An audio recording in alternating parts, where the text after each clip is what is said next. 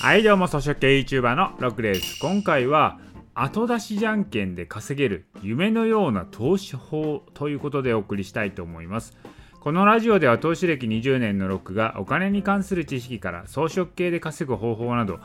あなたの人生が豊かになるようなお話をお送りしております。はい、ということでね、まあ後出しじゃんけんで投資できたらめっちゃいいですよね。そんな夢のような投資法があるのかってことなんですけど、あるんですよ。まあ、そもそもね、株式投資っていうのは基本的に企業の業績に連動するものなんですね。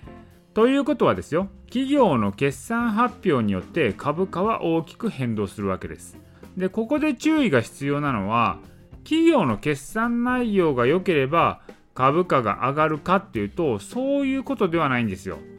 株価っていうのはそもそも投資家の予測が織り込まれているものなんですね。なので、あの企業の業績っていうのも、投資家が予想している業績っていうのもあって、それを上回ってるかどうかがポイントなんですね。要はですね、投資家が勝手にこの企業はこれくらい儲かるやろうっていうのを予測していて、それに基づいて株価っていうのが値付けられてるんですよ。だから企業が決算発表した時に、もともと投資家が予測している数字よりもいいか悪いかでこう株価の動きって変わってくるんですね。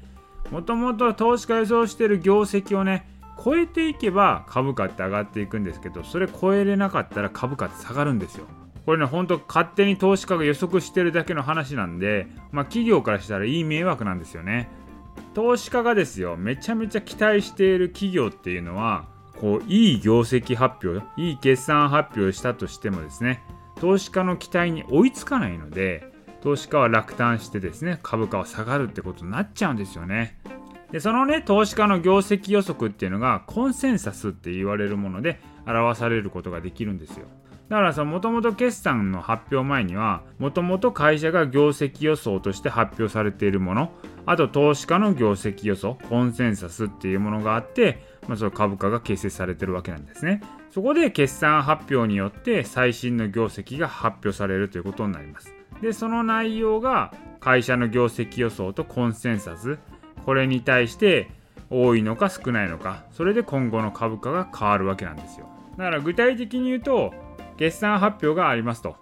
でもともとの会社の予測が利益1億円になりますって言ってました。で投資家の予測コンセンサスっていうのが利益1.5億円になるだろうと予測してますと。でそんな時に実際ね会社の決算発表があって利益2億円でしたってね発表すればそれはですよみんなの予想を上回ってるので株価は上がっていくということになるんですよ。だからそういうふうにねもともとの予想よりもいい決算発表が出たらね株価上がるわけなんで、まあ、そういうの買ったらいいですよねと。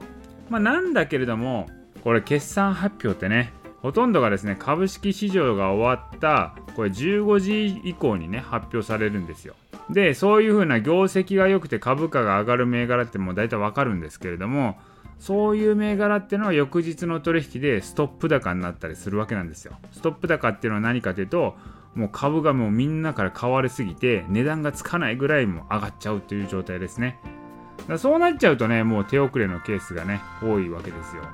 じゃあね、その決算発表を見てですね、翌日にストップ高なる前に株が買えたらめっちゃ良くないですか？もうほぼ価値が確定したようなもんですよ。そういう株を買えるっていうことなんですよね。上がるのを分かってる株を上がる前に買えるっていうことは相当すごいことなんですけど、